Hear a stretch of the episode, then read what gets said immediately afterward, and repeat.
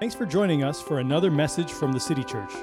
We're a local church in Mississauga, Ontario, gathering in community as we move closer to Jesus. We hope this message from our special guest speaker encourages you wherever you're joining us from today. Well, hey, City Church, my name is Pastor Whit George. I'm here in Tulsa, Oklahoma, and the plan was I was going to be with you this weekend, but obviously that didn't work out. It's been a crazy year.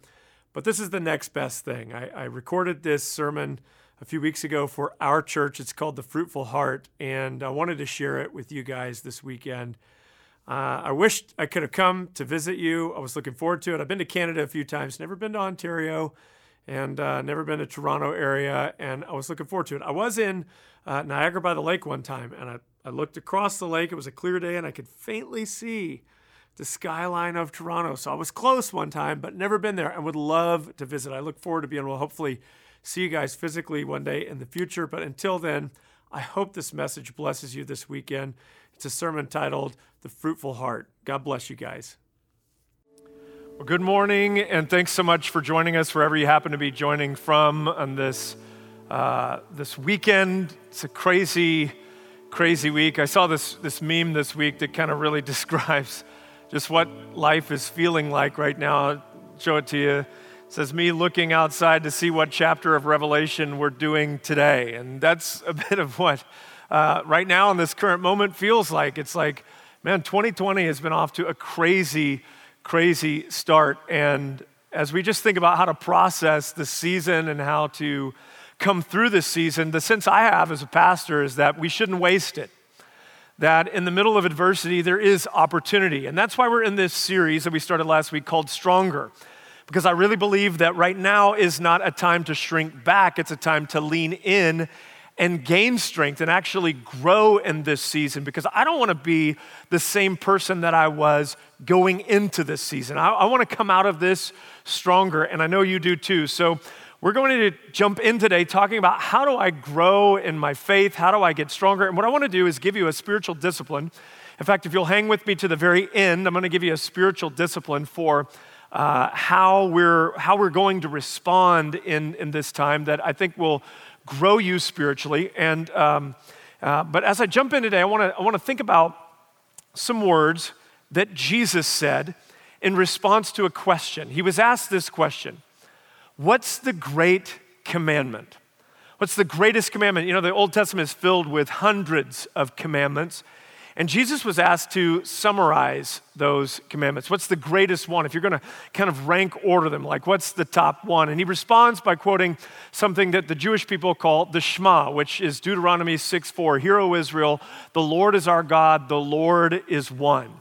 And then he responds with this. He says this in uh, Mark chapter 12. He says, Love the Lord your God with all your heart and with all your soul and with all your mind and with all your strength. And I think he's giving us a roadmap for how we respond in this season. If you want to grow stronger, if you want to develop your faith, I think it looks like this loving the Lord your God with all your heart and with all your soul and with all your mind and with all your strength. And so, our roadmap for this series is based on this verse. We're going to take the next few weeks and we're going to look at how do I love the Lord my God with all my heart? That's what we're talking about today. How do I love the Lord my God with all my soul? That's where we'll go next week. Uh, we'll talk about how to love the Lord your God with all your mind. And finally, how to love the Lord your God with all your strength. And kind of the idea is that we'll give you a spiritual practice every week so that you can put these things into practice. If you think of them like a workout, you go into a workout room, you get a, you know, an exercise that you're going to do. It's meant to strengthen a particular muscle group. You know, in the same way, when you go into uh, a, a workout, you're working specific muscles at specific times. In other words, if I'm doing a bench press, I am, you know, not working my legs. If I'm doing a squat, I'm not working my shoulders. Well, Jesus divides us up into these four categories uh, heart, soul, mind, and strength. And, and we want to have different exercises or practices, spiritual growth practices, that go along with each of these areas that Jesus says we need to love the Lord our God in each of these areas. So we're going to walk through these. And today I want to talk about how to love the Lord your God with all of your heart. With all of your heart. I want to talk about two thoughts. One, I want to talk about the position of your heart, its significance in your life from a biblical perspective. And then, secondly, we'll talk about the condition of your heart, the position of your heart, and the condition of your heart. So let's jump in and talk about the position of your heart. What does it mean to love the Lord your God with all your heart? Well, it's important that we understand what is the heart from a biblical perspective because the way that we think about the heart from a kind of modern uh, Western context, which is the culture that we live in, is different than the biblical culture. So, to our mind, modern Western Americans, we think of human beings is sort of divided between head and heart. And you could also include body and soul and spirit in there, although those for us don't have as much significance as head and heart do. We spend most of our time thinking of ourselves kind of divided in half. And it looks something like this The head contains your logic, right? Your rational thought, your decision making. The head is where, you know, you weigh all the factors, you, you list out the pros and cons, and you come to a rational, uh, thoughtful decision. The heart, on the other hand, is a little bit more fuzzy. The heart is where the emotions lie. It's where our feelings come from. It's where our dreams emerge from. So we say things like follow your heart because we're thinking about sort of the dreams and longings of the heart. But we recognize that the head is where sort of the rational thought comes from. We think of the heart primarily as a container for feelings and dreams. And it's something that we think is valuable, but it's probably not something that we would advise most of us to really rely on all of that often. It's something that's good to have, but your head is where you want to kind of stay and make most of your decisions because, after all, it's where your rational thought comes from, your reasoning comes from, right? It's where we make wise and thoughtful decisions. When we think about the heart and we think about people who are emotional, we say, oh, th- th- this is someone who wears their heart on their sleeve. Or when we think about somebody who's maybe just extra compassionate, we say they have a big heart. Um, when someone goes through a nasty divorce or breakup, we might say they have a broken heart. Interesting, we don't say they have a broken mind, we say they have a broken heart. And this is because we understand the heart to be kind of the seat of the emotions. It's where all of our thoughts or all of our feelings come from. And so we live in this kind of divide sort of head and heart, head and heart. This emerged out of 17th century French philosophy, believe it or not, which reasoned uh, that human beings were primarily thinking creatures that the most fundamental thing about us were our, our capacity for reason and thought. And it's what happened with the Age of Enlightenment. In fact, this whole kind of way of thinking gave way to what we know as the Age of Enlightenment, where, you know, the study of mathematics, the study of science, it's a really beautiful thing, but it's had a huge impact on us and on our culture. So much so that we see ourselves as kind of divided beings logic and understanding over here, feelings over here.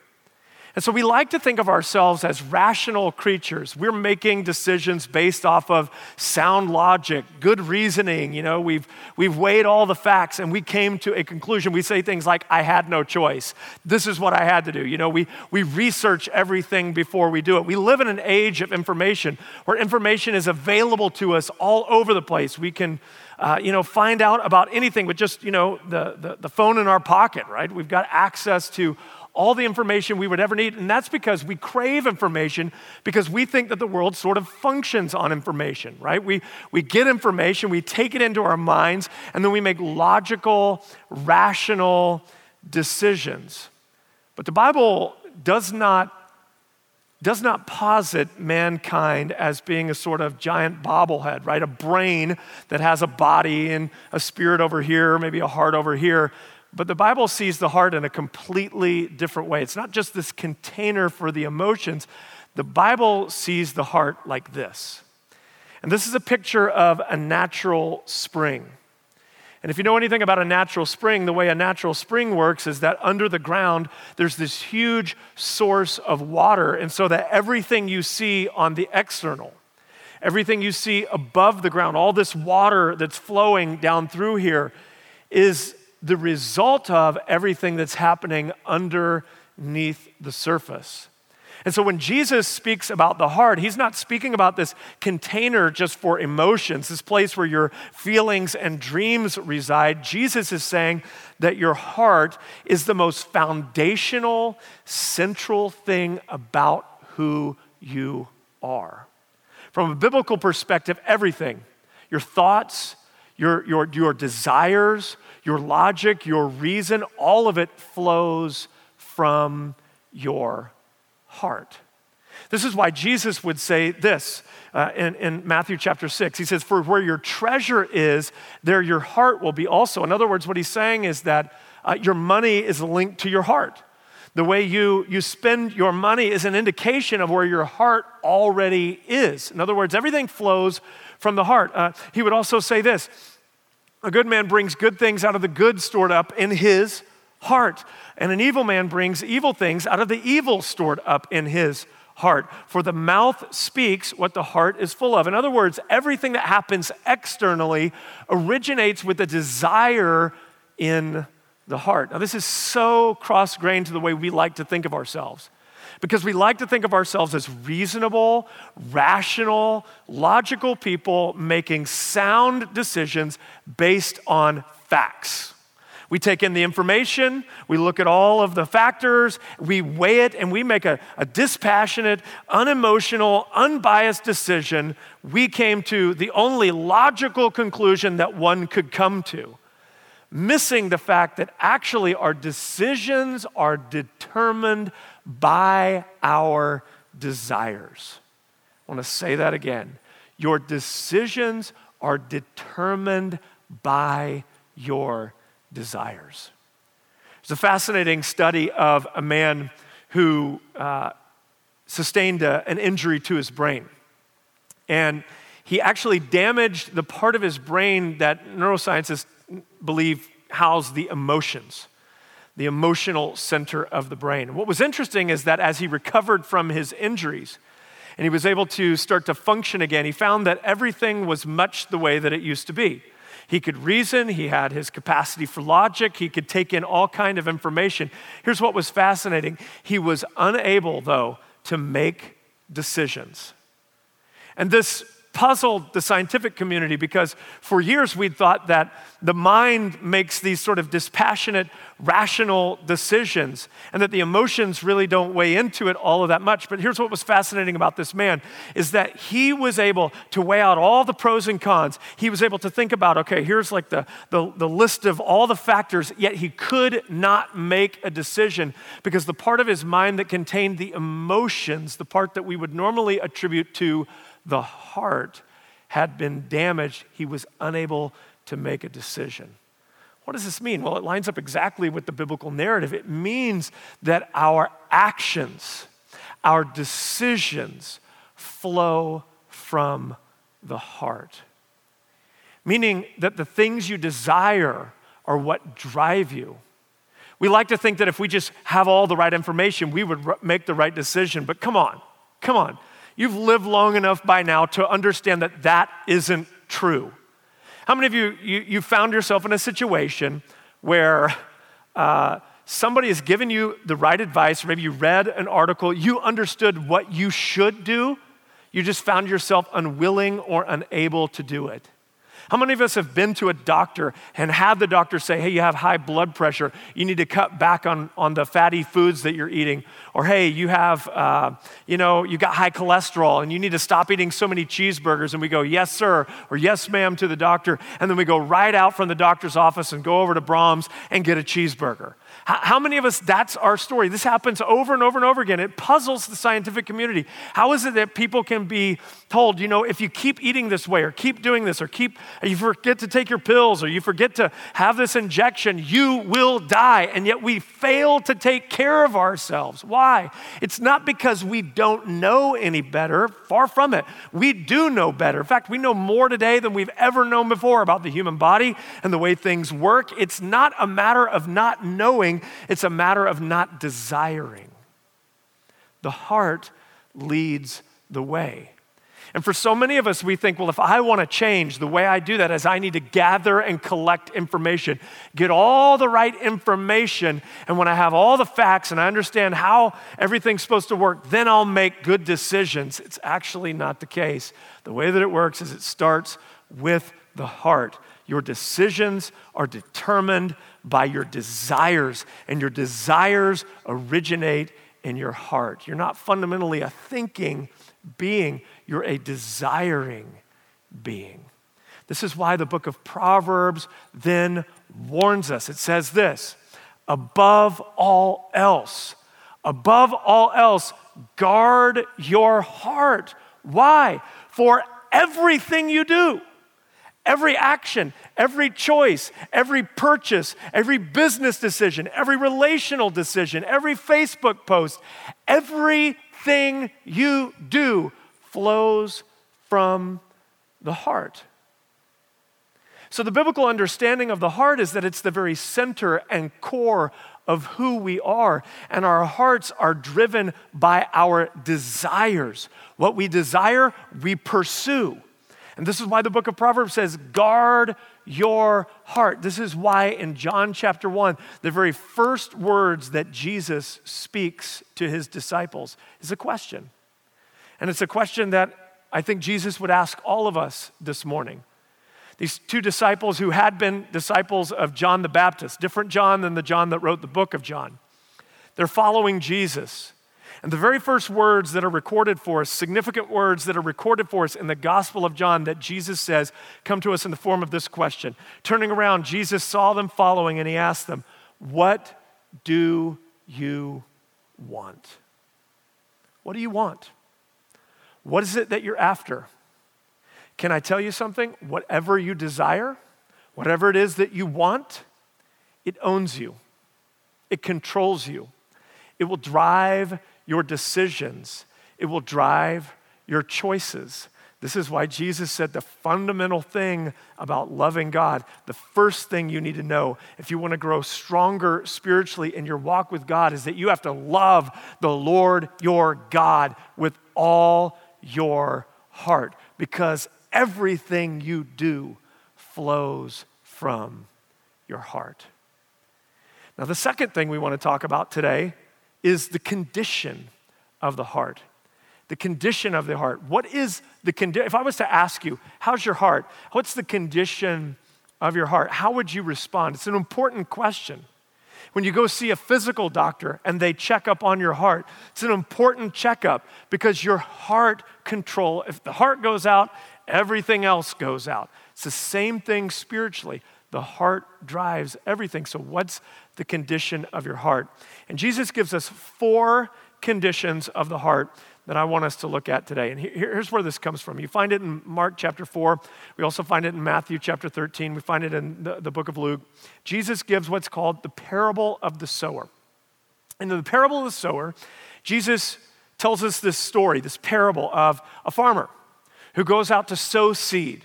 And he said the seed that gets sowed gets sowed along four different kinds of soil. The first soil is the hard path.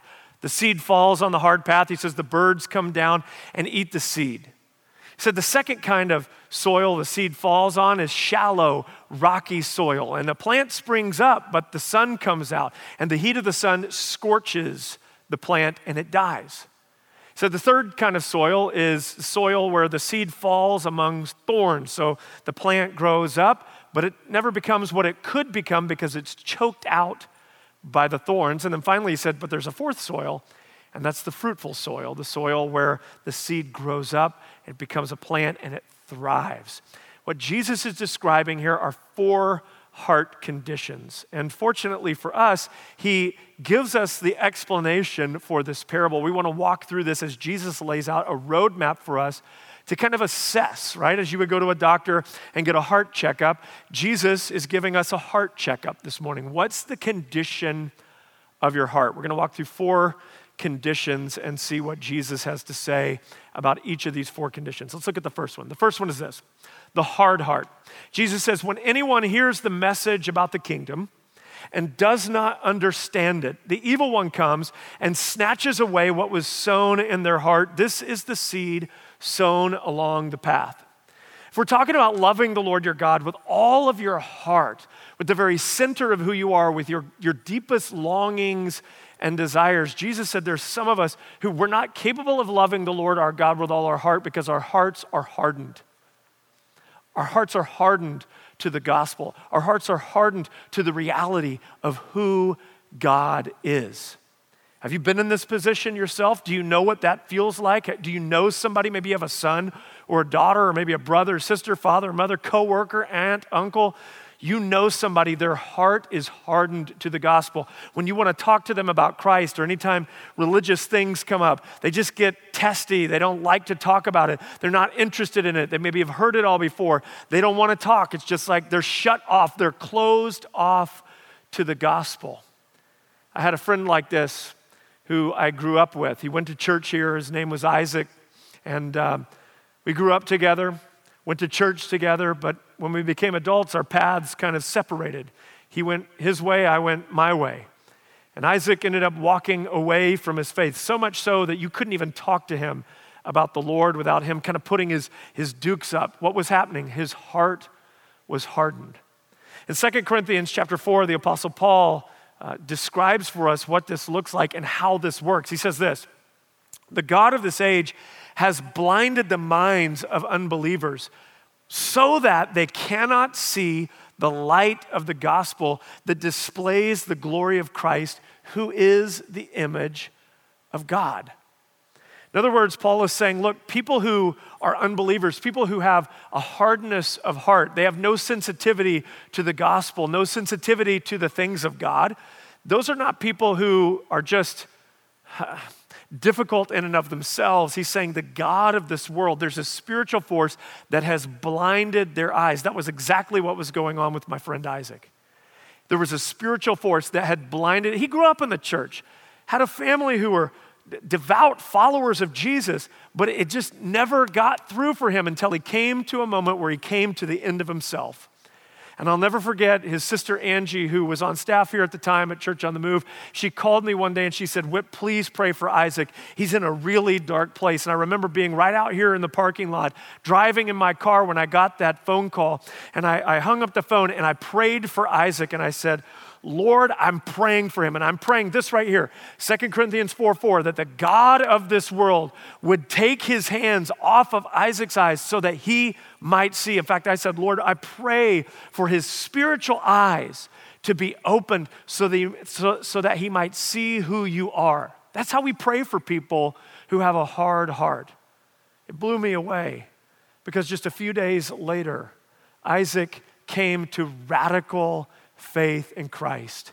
And his life has been completely, I'm talking about completely transformed and changed. He just sent me an email. He just moved from Tulsa to Atlanta and sent me an email just thanking me for my friendship and prayers.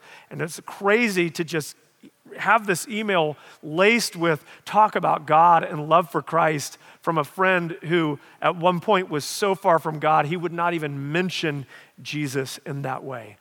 Crazy, but that's what happens hard heart. Some of us have hard hearts. And the way that we get past that is we pray and we ask God to soften that heart, to open our spiritual eyes so that we might see. The second kind of soil or heart that we see Jesus gives us this heart condition is the shallow heart.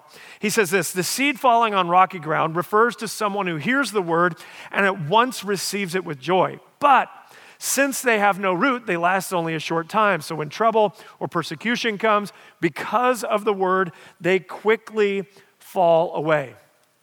Now, when we talk about a shallow heart, we're not just talking about someone who's superficial, right? Someone who's, you know, only obsessed with image and clothes and sort of their appearance, although that is some measure of what's being talked about here. When we talk about shallowness, we're talking about that this, this is a person who never really allows the gospel to go deep. They never allow Jesus into every aspect and corner of their lives. And I see this happen all the time with people. They pursue God, they love God, but only to a point. We can talk about God, but there's certain corners or aspects of my life. Maybe it's an anger issue. Maybe it's a family of origin deal. Maybe it's a, a father wound. Maybe it's a, I don't know, an abuse that happened to me in my past. Maybe it's uh, an addiction that I'd rather not talk about or a secret sin that nobody else knows. We, we have a relationship with God, but it's only to a certain level. It doesn't go deep enough to where we're willing to uncover everything and say, God, have access to all of me.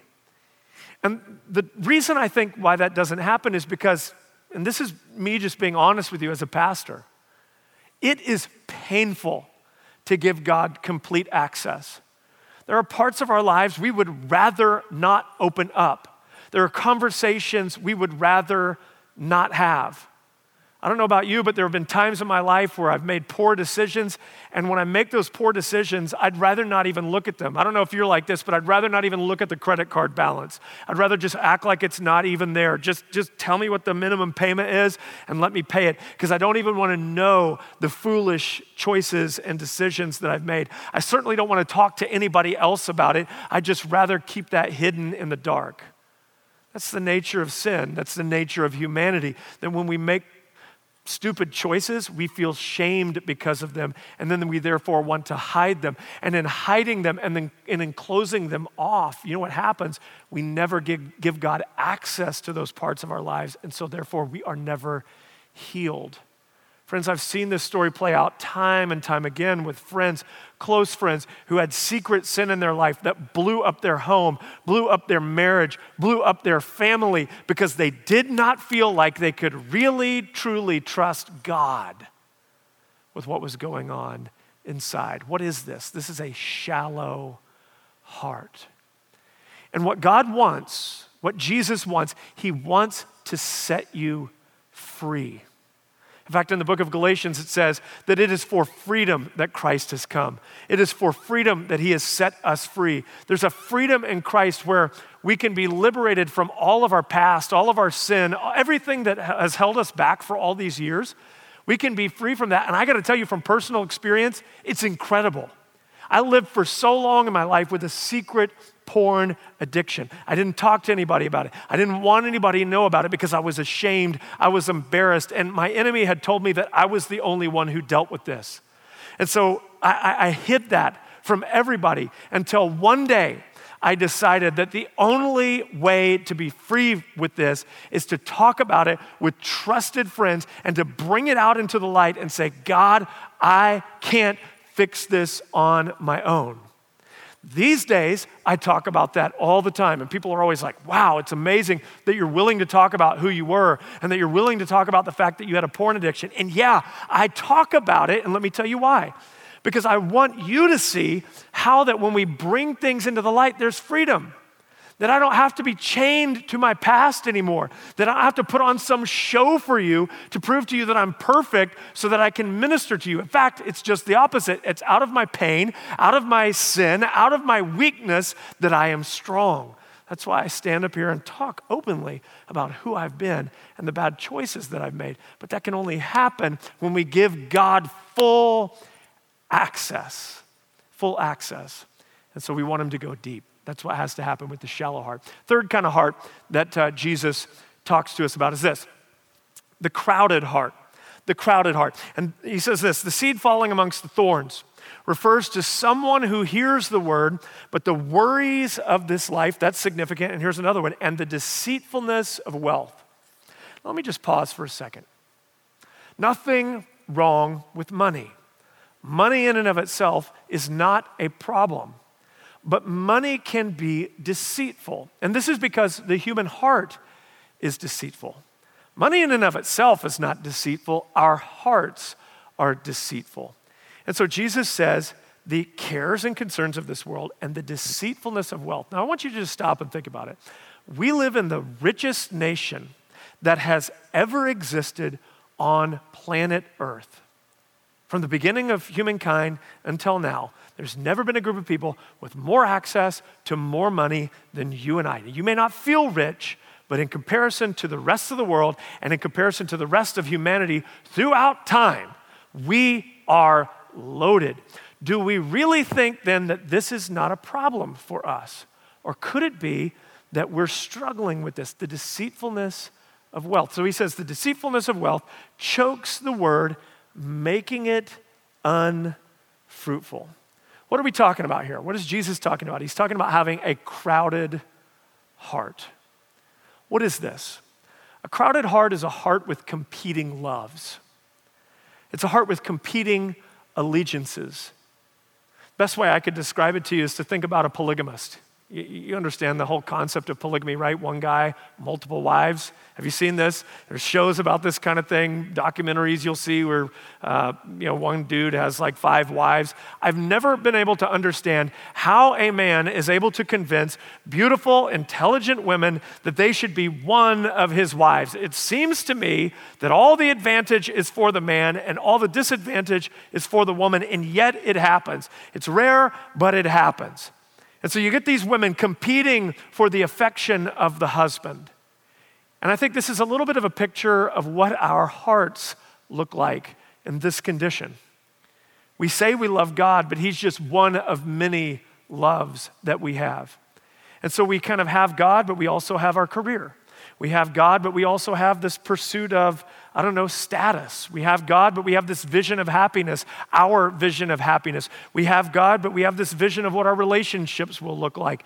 God's in there, all right, but He, he just exists amongst all of our other lovers.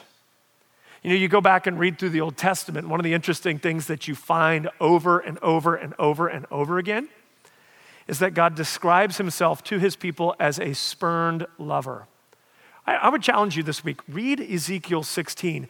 Listen to the severity of the language that God uses when he talks to his people about what it is to be spurned by them and how he feels. And he describes it in a romantic uh, metaphor.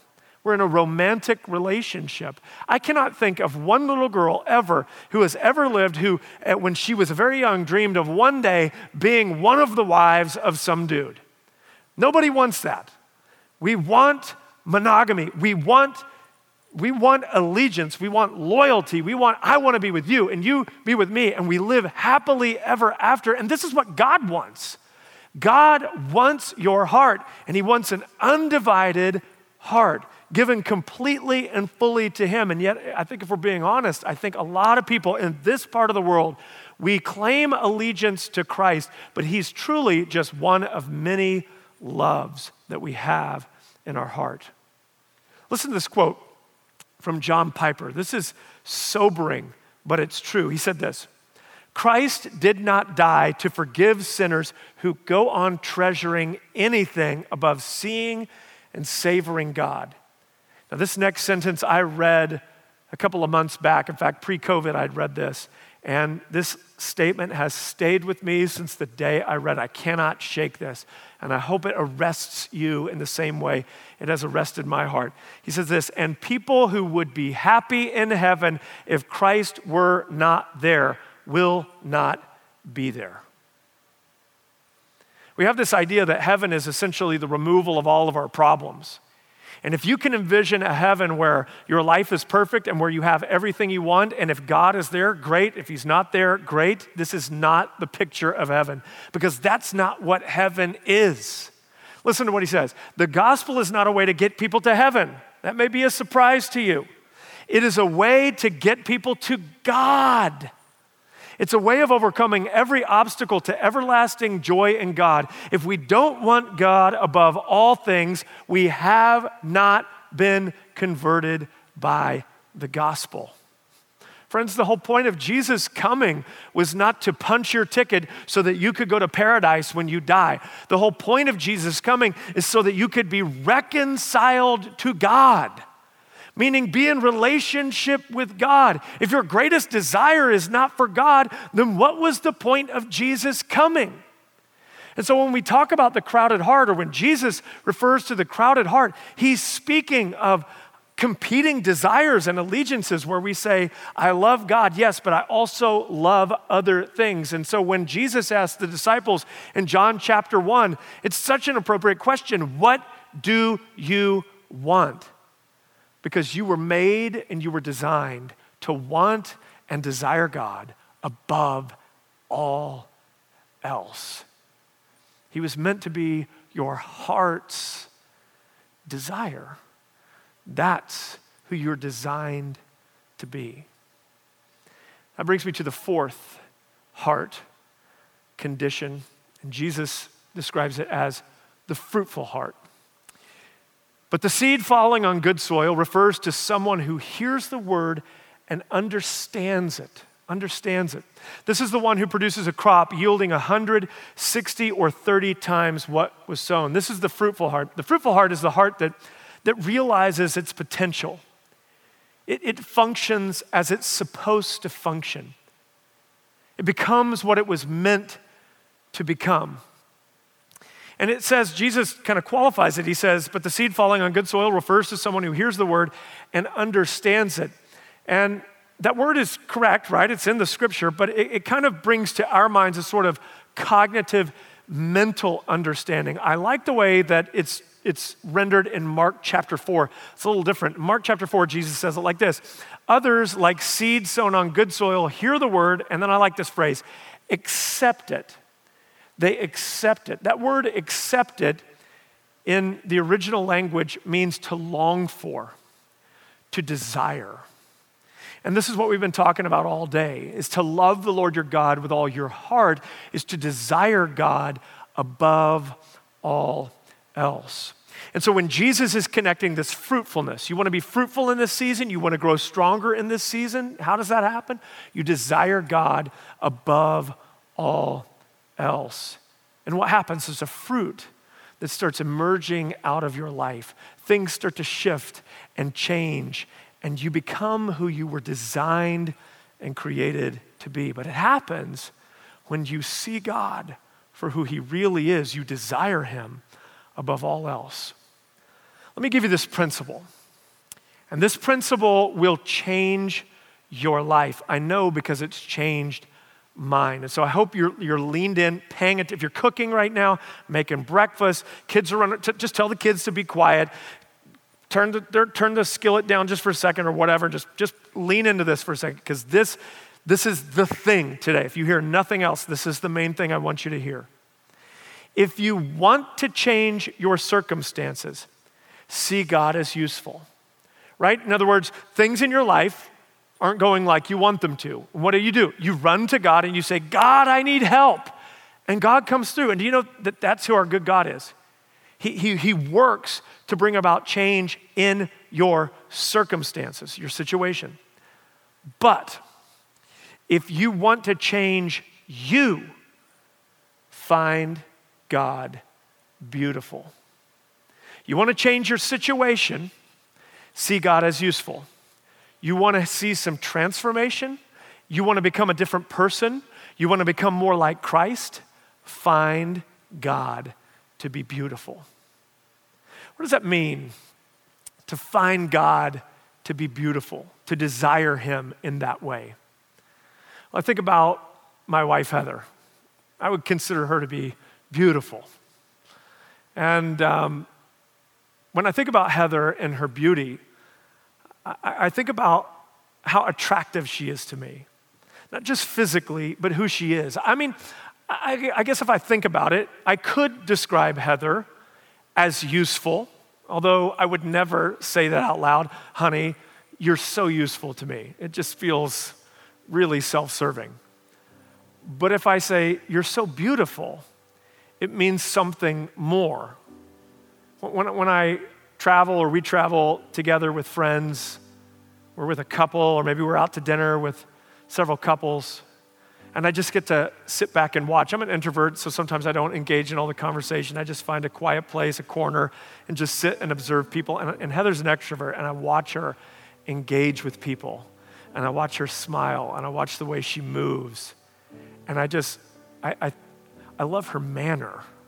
I love, I love the way she is with people. And I think to myself, I, I truly do, I think this, and I tell her this I say, if I wasn't married, I would be watching you thinking, I need to know this woman. I like this lady. Who is this? I'm attracted to her. It, and it's so much more than just physical beauty. Yes, she's physically beautiful, but she is beautiful to the point that I just desire to be around her. I want to be with her. I want to be near her. And that's what it means to find God as beautiful.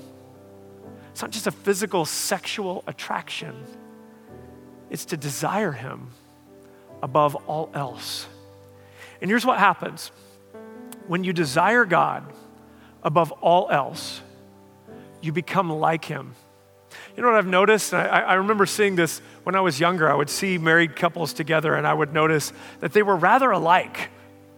Like husband and wife, I would see them, they looked alike. They, they, they, they had a sort of similarity to them. And I always thought that was odd. I've now learned that we end up uh, mating with people, marrying people that we are alike. And, and actually, through the process of being in relationship with each other, we become like each other. I've become more like Heather since we got married. In fact, a lot more like Heather, and she's become more like me. We, we truly do become like what the scripture says one flesh. And that's because you, you become like the, the object of your desire, the people, the person you find to be beautiful. And that's what happens with God. When you learn to desire God, see, I went 30 years of my life and I only saw God as useful. I prayed when I had a need. I cried out to Him if something was wrong, but otherwise, I was good. It's only when I saw God as beautiful that I changed. I became a different person. And so when Jesus says, Love the Lord your God with all your heart, he's meaning above all else, treasure God, treasure that relationship, find, find him to be most beautiful. I want to give you a spiritual practice. I told you I would. So I want to give you a, a practice, something that you can do physically, a concrete action you can do this week to put into practice to draw closer to God and to see Him as beautiful. And this comes out of my own journey and walk with God. It's funny I say that, walk with God. That's what I'm asking you to do. I'm going to ask you this week to walk with God. I'm going to ask you, if you can, every day this week to take a walk with God. This is how I've been starting my day for a while now. I wake up in the morning, I go for a walk. I walk four miles. It takes me an hour to walk four miles. And in that hour, I do not bring my phone. I have no headphones. I'm not listening to music. I'm not saying you can't. I'm just saying I don't want any distractions. I want to be walking with God. Because when I'm walking, there's nothing else for me to do. I've tried praying for an hour straight before in my office. It, it, doesn't work. I get distracted. I can't sit still. I have to move around. I like walking. When I walk for an hour, I can converse with God. I pour my heart out to God.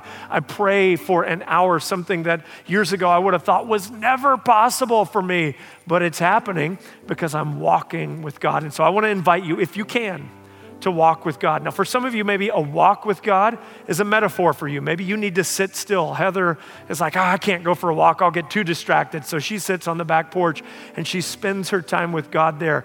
But I'm going to challenge many of you to go on a physical walk. If you don't have a better idea, go on a physical walk and spend time talking to God. And what might, like, what might that look like?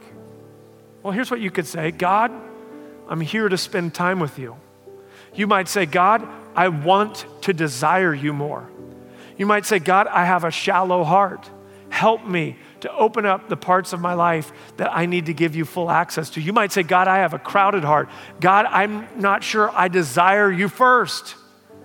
God is God longs to hear that. He just wants to have a heart to heart conversation with you. And so this week I'm going to challenge you every day to take that walk with God and to spend that time with Him and watch and see what happens if your heart doesn't draw closer to God's heart. Now, as we close today, I want to give you an opportunity to come near to God. Some of you, you might be ready right now to say, I have a shallow heart, or I've had a hardened heart, or I've had a crowded heart. I want to have a fruitful heart. Now is the time for me. I want to give my life fully and completely to Christ. I want to invite you, right wherever you're at, to pray a prayer with me, just to ask God to come into your life, to transform you, and to give you a new heart. Would you do that with me right there? Would you bow your head, close your eyes? Just pray this with me. Say, Dear Heavenly Father, thank you for sending Jesus to die in my place. I believe he took my sin, my shame, my past and He gives me a new heart in exchange. A heart that loves you, a heart that longs for you, a heart that desires you. Lord Jesus, this is what I want. And so I give you all of myself, from the top of my head to the soles of my feet. Take all of me. Use me for your kingdom, for your purpose. In Jesus' name, amen. Thank you for taking the time to listen in. Be sure to subscribe and check out our podcast channel for other messages. For more content from the City Church or to connect with us, visit us at thecitychurch.ca or find us on Facebook or Instagram at City Church GTA. Thanks again for joining us.